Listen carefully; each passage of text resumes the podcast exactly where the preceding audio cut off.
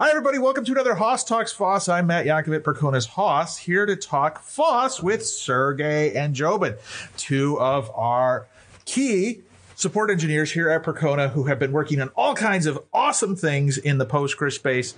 And we wanted to catch up with them and talk to them a little bit about some of the work that they've been doing and some of the recent conversations they've had and presentations they've done. Hi, Sergey. Hi, Jobin. How are you guys doing? Hi, we, we are good. How are you? Good, good. Yep, Sergey? I'm doing quite good. Thank you for inviting. Thank you for Yes. the invite, Matt. So you two have been at Percona for a while now, and you've been doing quite a bit around the Postgres space.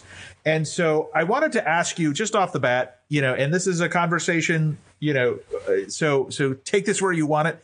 You know, what kind of interesting things are you starting to see from the people you're working with from a Postgres perspective? Are, are there interesting, you know, uh, trends you're starting to see and uh, topics that are popping up?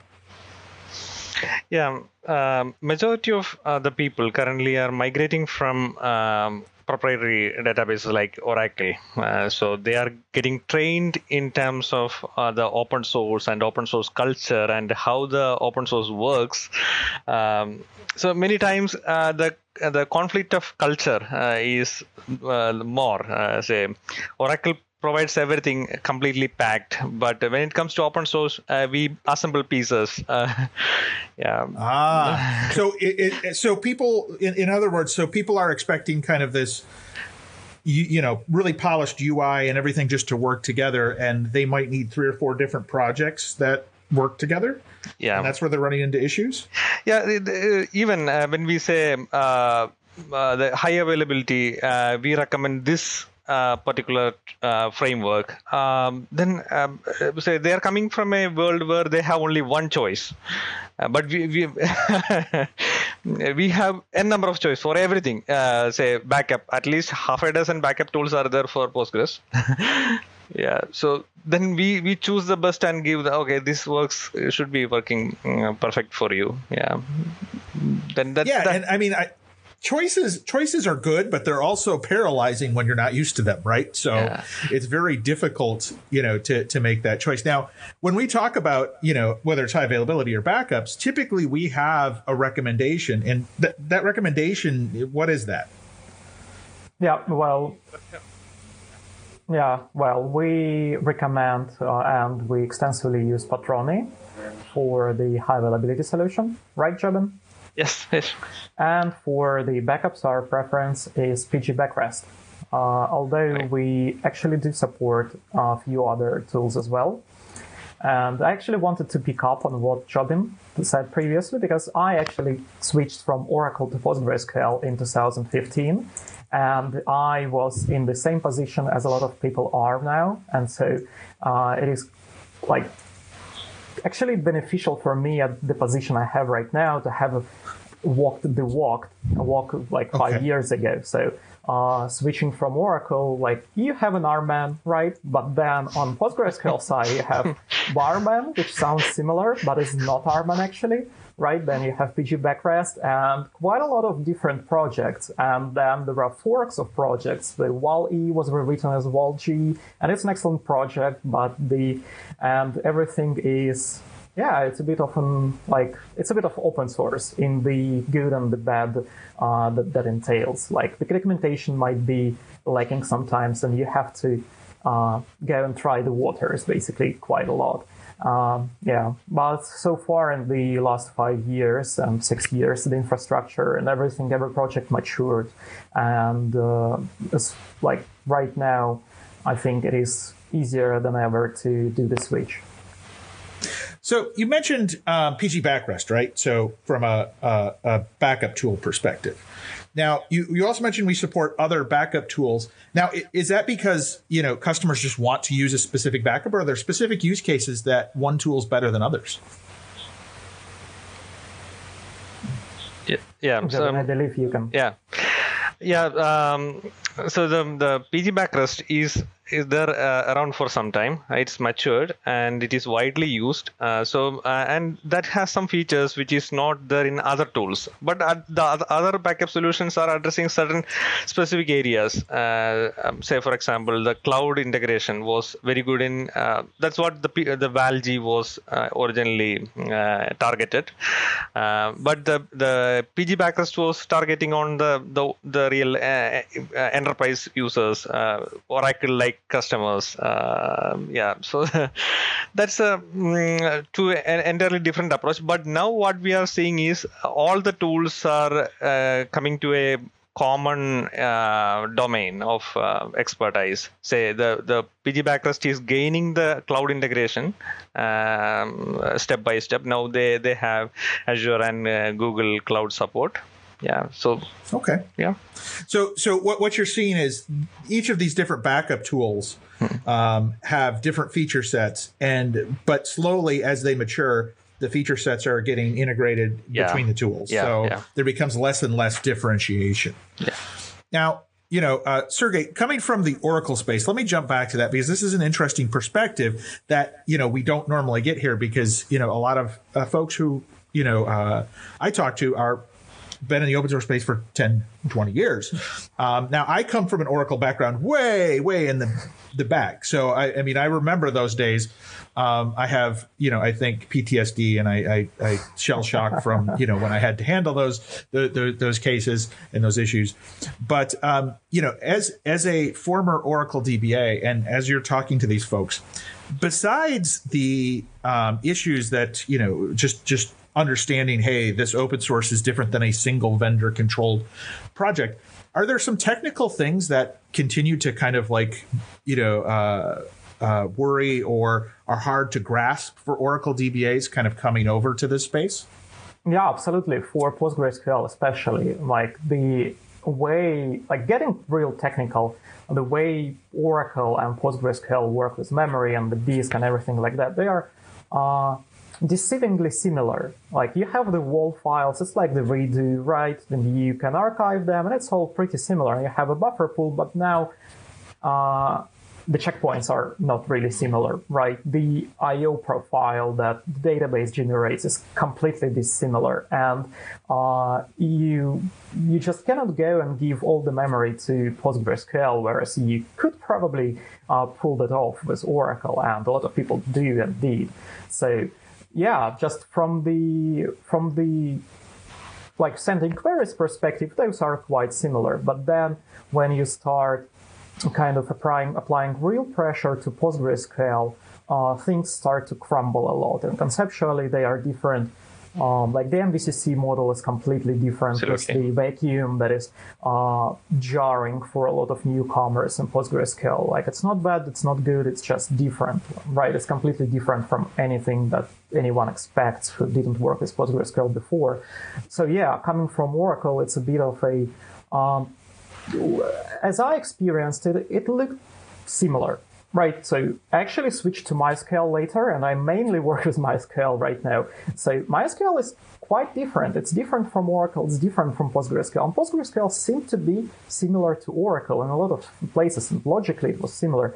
But now there are a lot of details, like a lot of fine print, then you have that you have to understand, you, you have to fully grasp. So yeah, that is uh, can be a pretty steep uh, hill to climb. Yeah, and I think that, you know, one of the things that I've seen over the last few years is the number of people who are looking to do that migration. Job, and you said this is probably the biggest area that we're seeing is the growth in migrations. They're they're choosing Postgres because it's similar. And does that lead to people then making this assumption that like I've lifted, I've shifted, maybe I've rewritten some code, but it should just work like the same and all of a sudden you go from hey, I was able to handle 15,000 transactions a, a, a, second. Now I can only handle 5,000 because I didn't tune it right or I didn't properly, you know, do certain things. I mean, is that what we're seeing? Yeah. Um, yeah. First of all, the first part of the question, uh, the, why, what is driving the migration? Of course, um, the overlap. Uh, say Postgres is claiming to be the most feature rich. Um, uh, so we'll, we'll, we'll uh, get more overlap with Oracle in terms of uh, stored procedures and uh, functions. Um, uh, say the PL PG SQL, which we have in Postgres, is somewhat similar to uh, Oracle's PLSQL code. So my, uh, the and we have very rich data types. Um, so all those things are um, driving the migration. Um, the the, the sele- selection comes automatically to Postgres. But yeah, the surprises like. Uh, uh, something which was working in uh, Oracle um, uh, um, is working poor in uh, Postgres. That's a common, very common uh, problem, and that happens when we when we move from Oracle to Postgres or if we move from uh, Postgres to Oracle, because these two things are entirely different. When we have an application which is fine tuned for Oracle, um, and if you just take that code and put it into uh, Postgres, uh, th- that may hit on some other uh, edge cases. Like um, Sergey mentioned, um, the MVCC is one major uh, difference. So in, in, in Oracle, we have this undo area the, where they move the old old uh, images to an undo space, and that's how they manage the, their MVCC. But in Postgres, we leave that on the same place. The old versions are left on the same place where it, uh, where the data is stored. So the, the consequence is the inserts are fast. So because insert don't have to do anything. It is it is uh, uh, create another row and put it there. But the the demerit of this approach is uh, the updates are costly. The updates is nothing but uh, insert and delete. So uh, so the, the, things which works uh, in uh, in Oracle world uh, may not be that efficient in Postgres, but there are areas where Post- Postgres excels in. Say especially this insert kind of load, and um, yeah, we have lo- we are seeing a lot of applications where they have complex uh, architectures, and um, say when we when they write very complex queries, they tune that query for Oracle, uh, say views and uh, queries on the top of views, and uh, over a period of time they might have uh, uh, recorded multiple times and optimized that query for Oracle. Some way it is working there, okay. And when we take that uh, that complex piece of code and put it into uh, Postgres, the surprise comes. yeah. I, I got you. So, so okay. So it it, it is different. different and you do have tune to it. tune it and make it make sure that it's that it's optimized. And one of those things is making sure that you're using the right indexes because obviously the indexes between what's in Oracle and what is in Postgres are going yeah. to be different. And this gets back to you know your Percona live session that you just gave, um, you know, which is uh, talking specifically about the power use of indexes in Postgres and and kind of giving that user perspective um, because there are many different indexes available in Postgres right now, and each one of them has a very unique, you know, um, yeah. operation. And you know a unique thing that they're trying to solve. Um, so maybe if if you can give us maybe uh, the, the the quick overview of that talk, like you know what what what did you you talk specifically about? And you know people can find the talk so they can you know watch the whole thing uh, online. But uh, give us give us that quick snippet of what uh, people can expect if they go watch that. Okay. So uh, as we gave the talk i started talking and Jobin picked up so i guess we will follow suit here. Uh, and the talk, we mainly targeted maybe audience who is not really experienced with PostgreSQL, and we gave a an overview of uh, indexes, trying to give specific examples where you would like to use them. Uh, for instance, while preparing and while working on this and while discussing this job, and a real highlight of the talk for me was the hash index, which was for a long time like an ugly duckling in the PostgreSQL world because it was not wall logged, it was not replicated, it was not crash safe. Like it was, uh, it was okay. You could use it, but you were uh, documentation told you not to. Um, like from PostgreSQL 10 onwards, it works perfectly. Like it's fine. So yeah, you know, even if you know indexes, even if you think you know indexes and you know PostgreSQL, sometimes it's, sometimes it's worth revisiting basic stuff. Um, so let, yeah. let, let me ask you there, right, right there. So okay, I I come from the MySQL space. And there's a lot of people who aren't familiar with the Postgres, you know, index types. You mentioned the cache index. You mentioned it's not crash safe. You mentioned that you can't replicate, right? So, so there, there's there's a few things that, that like right away you're like, oh, I never want to use that, but then you said, oh, but 10, 10 on it works. So you have to explain now the cache index and what it does and what the benefits are, because you know now I'm left hanging, and I will go, you know, listen to the the session. Other people will, but let's give them a little yeah, preview absolutely. here. Absolutely. So the hash index is applying the hash function to an entry, and it's really simple in that what it does, it actually allows you only a single operation, an equality operation. Like it only indexes for okay, something equals something, right? And the length, the benefit here is that uh, while it is limited in the use case, uh, it actually has a peculiar property that the hash function always produces a uniform length of a key. Uh, like if you give it half a tome of War and Peace, it will give you 122 characters. I will not, like, I don't know how much exactly, how many exactly, but still, like, imagine that you are indexing something where you have URLs. Uh, maybe people's names are not a good idea, but URLs, right? URLs can be lengthy URL like blog post and uh, database of blog posts, right? Crawled. And you probably are not going to look for URLs with the uh, larger than operation, right? So the HTTP google.com is not larger or smaller than yahoo.com, right?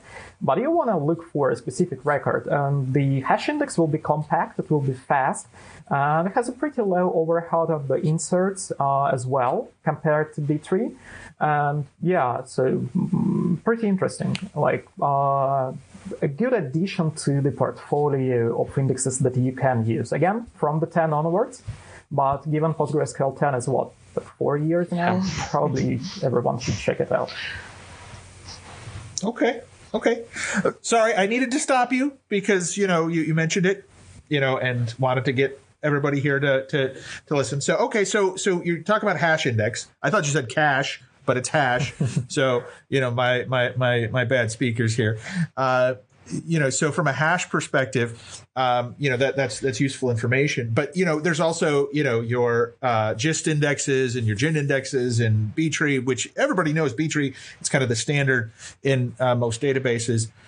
Um, so you know, you're going to go through and you're, you're you're talking about these different indexes um, in in how they're used, and so you know, this is an important topic, but people just think I add an index and I'm done. Is, that the case? It, it, I mean, like, like, is there any more thought process than I have this in my where clause, and I'm going to go ahead and, you know, index it? yeah. The, the... Right. Yeah. I, I, Jobin, uh, yeah. if you may, uh, like, absolutely. Uh, the default index, as you mentioned, is the B-tree, and like the more data you add to it, uh, you cannot expect it to perform as well as it performed before.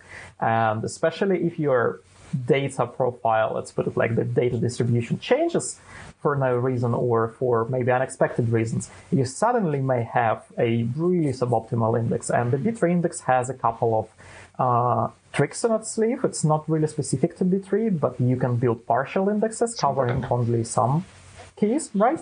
Uh, but you definitely, even if you are just indexing and expecting everything to work, and it works, like with the NMVP, an early prototype, uh, when you get real data, you might want to consider different indexes, and so you need to keep an eye on that. And I believe Jobin will uh, mention few other indexes that are like could be useful. Uh, yeah, yeah, yeah, yeah. Uh, like Sergey uh, started. Uh, so normally uh, people just create an index and say, ah, we, "I have an index," but uh, they're not really worried about whether that's the right choice they made. the like Sergey mentioned, the um, partial index that really works wonderful in many cases. Uh, actually, Sergey showed a demonstration of how how it can be optimized. So because uh, that can have a clause, the the, uh, the, the index itself. So only certain criteria will uh, will be used for creating an index.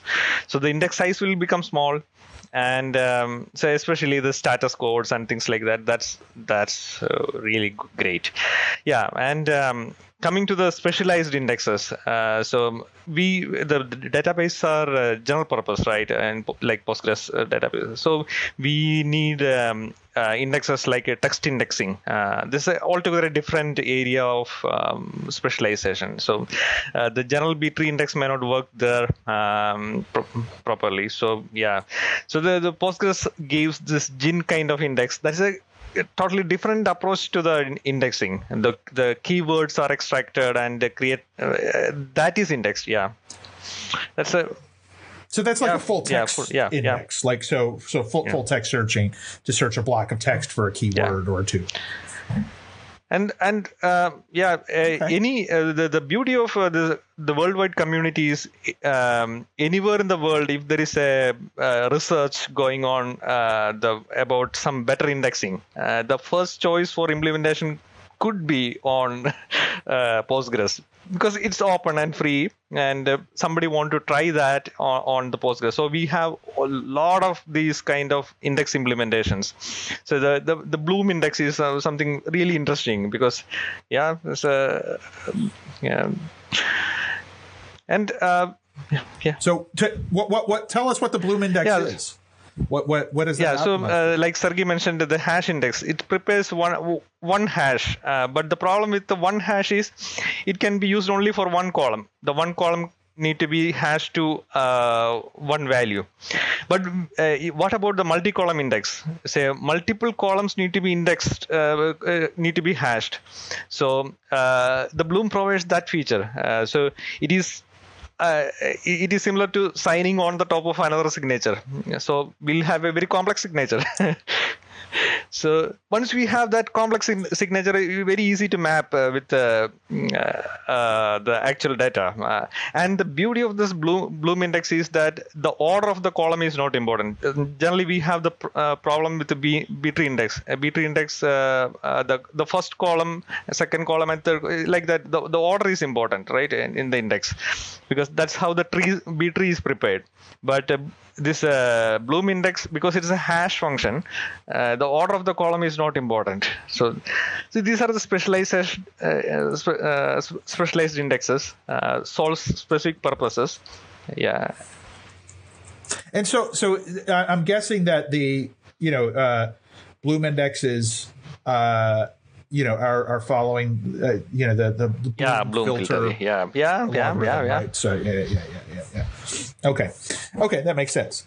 Now let's take a step back and let's let's let's speak to those who aren't necessarily DBAs, you know, in in the space here. So I have just started a new application. I've chosen Postgres as my uh, database of choice, and so I built this application. How do I go about what are what should we do to find what needs to be indexes and what indexes should be used? Like how do i start there? What what are the tools? And you know walk me through some of those decisions or some of the things you might look for and recommend people do in order to find you know which columns need to be indexed and uh, which is the appropriate index. Yep. Well, ideally, like if you, not ideally, but if you are only writing to a database, more likely than not that you might not need any indexes at all, right? So it all actually depends on the retrieval of the data. With PostgreSQL, you don't need a cluster index, right? Like MySQL would probably need. Uh, so you, you just have heaps, like heaps of tuples, and you can insert and insert and insert forever, and you don't actually need indexes. So you shouldn't start with your tables and columns. I believe that you should start with queries, right? So you have specific access patterns, uh, you have specific queries that hit the database. Like maybe if your application is doing some kind of a login and it needs to get a page with your customer profile, which it gets by an ID from a user table, right? Then probably that user table needs an index on the ID column, whatever the index type may be. Uh, how would you approach learning which columns need to be indexes? Well, again, I firmly believe that you should start with queries, and PostgreSQL uh, provides built-in facilities for looking at slow queries, right, Jobin? Yeah, yeah. So the you can set up mm, log min duration statement. Correct me if I'm wrong. To I don't know, maybe to zero. Like do a complete query audit. Yeah.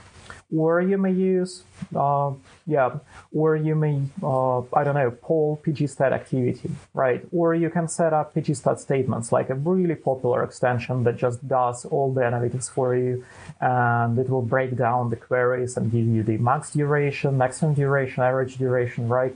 I if you are brave and if you want to try new things, you can try pgstat monitor from Percona, right? It adds a bit of more new features to the idea of pgstat statements. And you can actually go ahead and try PMM, which uh, builds on top of the data from pgstat statements or pgstat monitor to give you a more of a polished UX, UX experience uh, to your uh, queries in your PostgreSQL database. Like the other talk uh, I prepared for Percona Live with other support engineer was about usage of PMM for PostgreSQL. So you may want to check it out. Um, but yeah, I mean, uh, from my point of view, you should probably start with yeah, queries, yeah. right. Um, yeah, said. Yeah, uh, um, my approach also will be similar. Uh, say uh, a little more aggressive in that nature.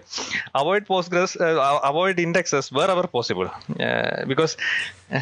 well, wait. I, I almost heard him say sorry, sorry. Postgres. sorry. So I wanted to correct that. Yeah, no, no, no. Don't avoid Postgres. Postgres, Postgres is great. Postgres is great. Avoid indexes wherever possible, because um, what um, drives that is uh, say uh, people first look into the scheme and start designing uh, indexes for that. But the, without realizing that the indexes has its own cost. So uh, as we you know it, it, actually slows down the transaction processing uh, because indexes also need to be updated by uh, oltp the inserts update deletes.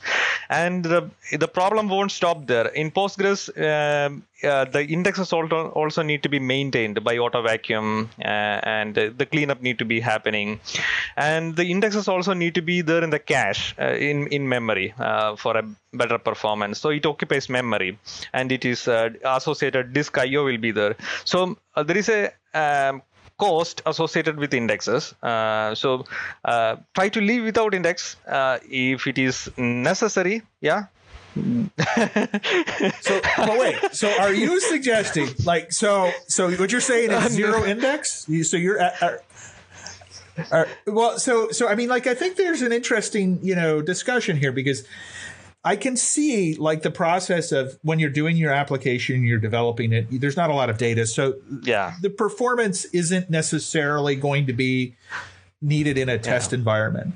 Um, so I can see going zero index there. So would the process then be, you know, collect your, you know, query log, like like you mentioned, Sergey, doing a query audit um, and setting it to zero, like the threshold, so collecting everything, and then analyze that, and then see what indexes you need based on that, or are you saying like?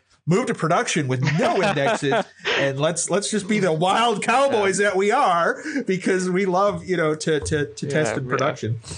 Uh, like where do you fall on that joe? But what, what scale do you yeah so um, in production also when we collect um, uh, the customer uh, information uh, we, we have an uh, analyze script. And we see that there are uh, normally we'll see hundreds of indexes which is never used because uh, we the analysis report comes with a zero usage. So those are the areas where we can go the other way we can uh, remove indexes which is not used in real production and save space and memory and things like that at the same time the yeah at the same time yeah. we have this problem as well so uh, the you the creation of index is kind of a continuous tuning um, so the the things which used to work earlier may not work uh, uh, later. So the, the, the index index requires a continuous uh, monitoring, and um, uh, the schema need to be optimized. Uh, maybe yeah. Uh, even simple b-tree index uh, may later co- need to be converted into partial index kind of yeah. So it requires some kind of yeah like sergey mentioned yeah. Okay so yeah. so start with very few yeah, indexes yeah. if any. Do some tuning to figure out what you need but realize that this is an iterative process and what you needed yesterday won't be today. Because um, we all know that you know we totally love to go back and and remove things that we added before and we just don't leave them sitting there um, I'm being sarcastic. of course we do. Like, you know, what, what technology out there doesn't have, you know, some, some weird code that you're like, I have no idea why that's in there. And I think that applies here as well. So, um, as you implement new features, as you implement new indexes, as you go down these these rabbit holes to tune, every release cycle of a new application changes the access patterns, which means that you know what indexes are being used or not being used could change at every release Absolutely. cycle. And with uh, the continuous uh, integration and continuous uh, you know deployment, you know that happens now. You know, an index you used yesterday might not be used tomorrow, but it might be used three days from now. Um, and that presents kind of a weird challenge, right? Um, you know, because you know you, you you know you have these evolving you know indexes. So I don't know, maybe maybe we need to figure out you know the the automation to build and remove indexes on the fly as as needed or something. You know, I don't know, um, but uh, it, it is an interesting space, you know, for sure.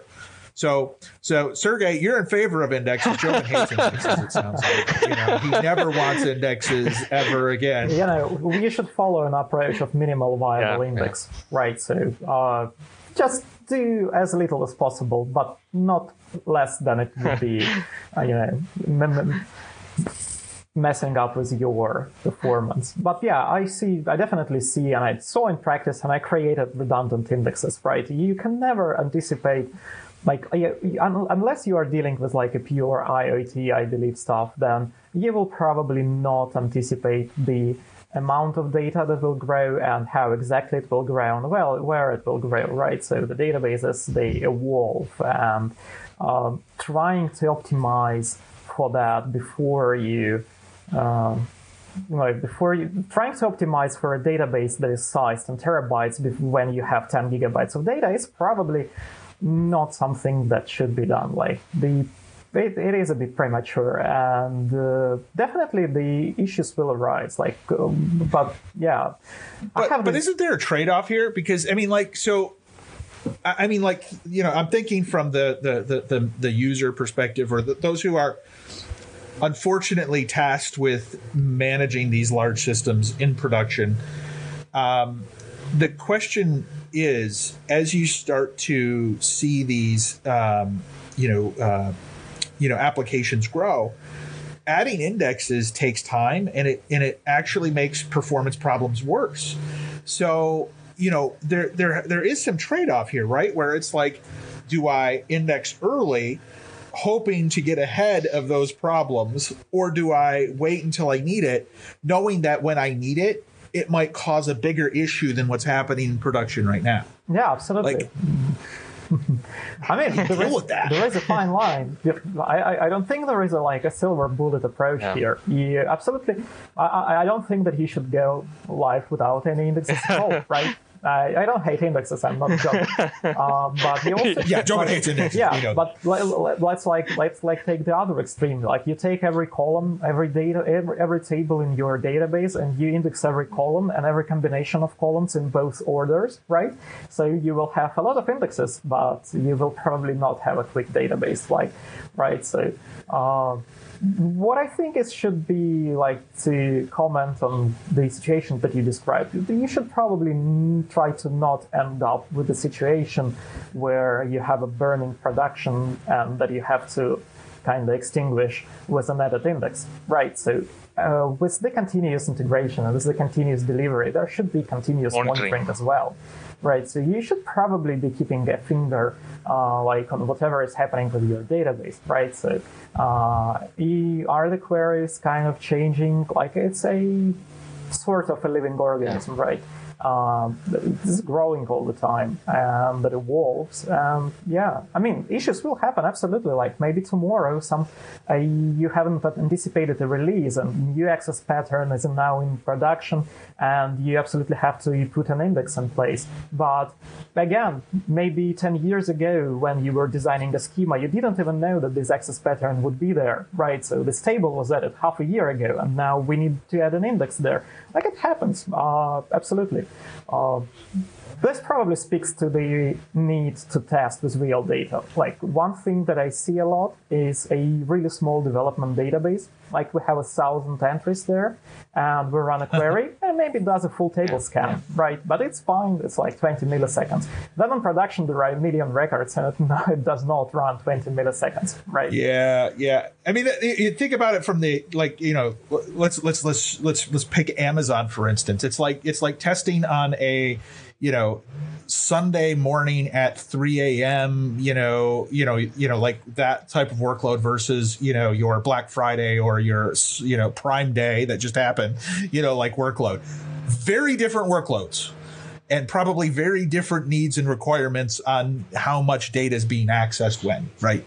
Um, and so I, I, think that's a very valid point that, you know, testing with uh, production sized workload is important. Now, are there any tools that people you've seen people use? Because honestly, testing applications at scale is a challenge in and of itself, especially on the database side. Um, you, you, know, I, I, know that there's some some testing tools that you can do to replay query workload, um, but you know, are, what's your experience in in doing that sort of like testing? Uh, Jobin, why don't you you start? Yeah, with an so um, you know, more than there, uh, uh, a simulated uh, test environment, uh, what we love to get is the real workload data. So, like Sergey mentioned about a, a log min duration statement, by which we capture actual uh, the the queries which is executing in the system. And uh, if you look at the new versions of Postgres, that that is the area which is getting improved a lot. Now we have provision for sampling the queries at different levels. Say uh, uh, queries which is taking more than 100 millisecond. I uh, i want a set of samples for of those queries i can uh, configure such a way uh, the, the the parameters and we'll get those queries and uh, and even Postgres provides uh, ways by which we can look at the ex- explained plan of those things uh, uh, behind behind the scene. So we have uh, real data, real uh, performance data coming out, out of real uh, production environment, uh, and that gives the real picture. Uh, so where the things are uh, getting slow or repeated. Say, we need to look at multiple aspects there could be a query which is um, uh, very very fast but it could be uh, executed multiple times say millions of times uh, repeatedly. So an index on that will give huge benefit. But if there is a very complex query but if it runs in a as part of a month end report uh, yeah we we don't have a problem there from the business perspective or uh, from the uh, so yeah but how about how do you replay that workload? How do you test those queries? Like, you know, how do you you know like test that in a test environment. Yeah uh, see we we we uh, uh, request uh, the end user to get those those information like um, the uh, uh analyze information explain analyze information about those things. Um, yeah and we have postgres related tooling like a pg badger reports which which actually parses the postgres log file and prepares sample with um, bind variables everything. We can just pass it to customer okay this is where we see the problem, uh, please prepare this, uh, explain, analyze, and show show us. We can help you to improve. Yeah. Yeah. Yeah. Sergey, any you know thoughts on you know query testing or replaying query workload? You know, it's difficult. Like, I'm not a big believer in the query replay field. Uh, I know okay. there are quite a few tools in MySQL uh, field, and uh, Oracle has a query replay capabilities, right? It can record the workload and replay it and give you a nice report. But the problems there is that most of those tools, as far as I can tell at least, they do not respect the concurrency of the queries, right? You do not get the full um, you cannot replicate how exactly those queries hit your database, right? And how what was the concurrency. In the worst case, they're just executed serially one after one, after one after another right? So that is completely uh, unrealistic picture. Uh, what I think is like a good approach could be maybe through, like I believe a lot of testing is being done, like QA and automatic testing for applications is a part of pretty much any development process right now, right? So I do believe that at least as one part of that, there should be I'm not saying that there should be exactly the query, uh, like the queries from production, like the amount of queries from production. I'm more towards that there should be a database, a size, and data distribution of production, right? So you should probably concentrate on either taking your production data and masking it and like creating a maybe a, a sample of it right? If you like have a gazillion databases, every, every one of which is really huge, you probably should not be replicating that environment. But if you like have uh, 100 gigabytes of data in production, you could probably replicate it and mask it and maybe uh, hash everyone's names, right? Of course, do not so, do not violate GDPR. But then, so then you test and you run queries and you see, uh, like with a new release, whether maybe a new query appears in your query audit that was not there before or that is now like executing for two seconds instead of 100 milliseconds right?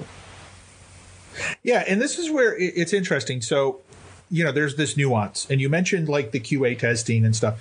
So i see a lot of companies that skimp on scalability testing or stress testing their systems so, you know, they'll run through like their test suite and it will run through the like a functional test where it tests all the functions individually. But it doesn't actually stress test the system, which means you never see the yeah, concurrency yeah, yeah. you mentioned. But even if you do have a large data set, the likelihood of you running through and just choosing like you know a, a, single string of functional tests actually doing anything that's going to move the needle on the database side to find performance issues is very minimal. Yeah, absolutely. Now, those that do stress tests typically focus on the application. And here's a fun fact I've actually seen quite a few companies who will make their test suite. Um, they'll stub out and they'll create uh, a, a, a, false uh, database calls. So they'll make a call to an API that should go to a database, but then they'll just return the database record directly from that and they'll always return the same thing. So they'll get a consistent result. So their tests won't fail, but they'll emulate the database. Yeah. Um, and is... so. so you never hit the database. yeah. That is, uh, you know, you are like leaving aside a pretty huge part of your performance testing. Like, uh, yeah, that is probably but not what you want to do. Let's. I, I, think part of the issue is, like, from a developer perspective, you know, uh, they view databases as commodities in a lot of cases, and so it's a necessary evil. They want to. They want to. They, they would love it if it was just an API call in and out, and that's all they need to worry about ever. Everything else is handled behind the scenes. They don't care what database technology. They don't care what indexes. It's fast. My data's out. It's in. It's out. It's in. It's out. It's in. I think that you know that's kind of the nirvana state, and a lot of um, uh, architecture developers treat the database like that. You know, just a data store, right? Um, and I think that that causes some of these uh, issues to manifest in production because you haven't thought through all those uh, potential issues. Right, it yeah. could be, but like if you have if you have an SLA for like an API call of your application, behind that API call you are going to a database.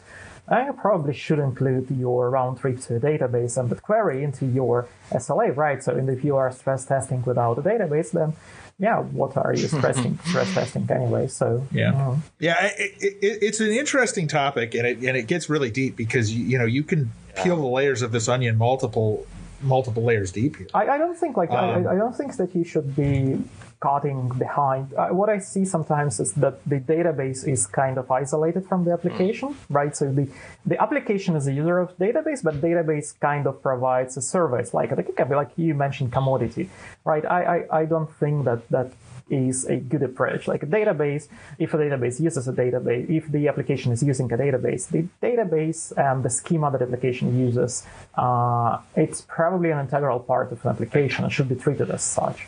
And uh, yeah, just my couple of cents here. All right. So, Sergey, one last thing. Uh, you have a book coming up. What's your book on? Yeah, uh, me and uh, another colleague from support, Vinicius, we are writing a book, and the book surprisingly is not about PostgreSQL. Uh, since I was learning MySQL here mm-hmm. in Percona and I had to uh, pick up quite a lot of knowledge from MySQL, I got a chance to write a book that is called Learning MySQL. It's a second edition of a older book. And uh, as I was learning MySQL, I was able to apply that uh, journey into a book form. And yeah, it's uh, it's closing to the uh, publishing date, uh, which is sometime late uh, in autumn. But yeah, uh, it's a huge, pro- huge, uh, like it's a huge project. kind of a, you know, writing a book is a kind of a bucket list item, you know, that I had, right. and I couldn't mm, like skip on that opportunity and yeah, it made my COVID year uh, much uh, more exciting than it could be otherwise. I understand that. I understand that. So, uh, Jobin, uh, Sergey, thank you for showing up and chatting with me. Um, you know, uh, Jobin, you've got, I think, four sessions from Percona Live that are online, or three sessions, uh, Percona Live online now. Uh, Sergey, I believe you have two. Yeah, right. Um, you know, so you can hear Jobin and Sergey talk about, you know, different Postgres topics, PMM, monitoring, all kinds of fun things. I would encourage you to check out Percona, uh, per- the Percona Live website or our YouTube channel where you can get all these videos for free. Um, you know, take a look, watch them, uh, learn uh, with us. So thank you guys for for coming on to the the show today and uh, appreciate it. Thank you. Thank, Thank you.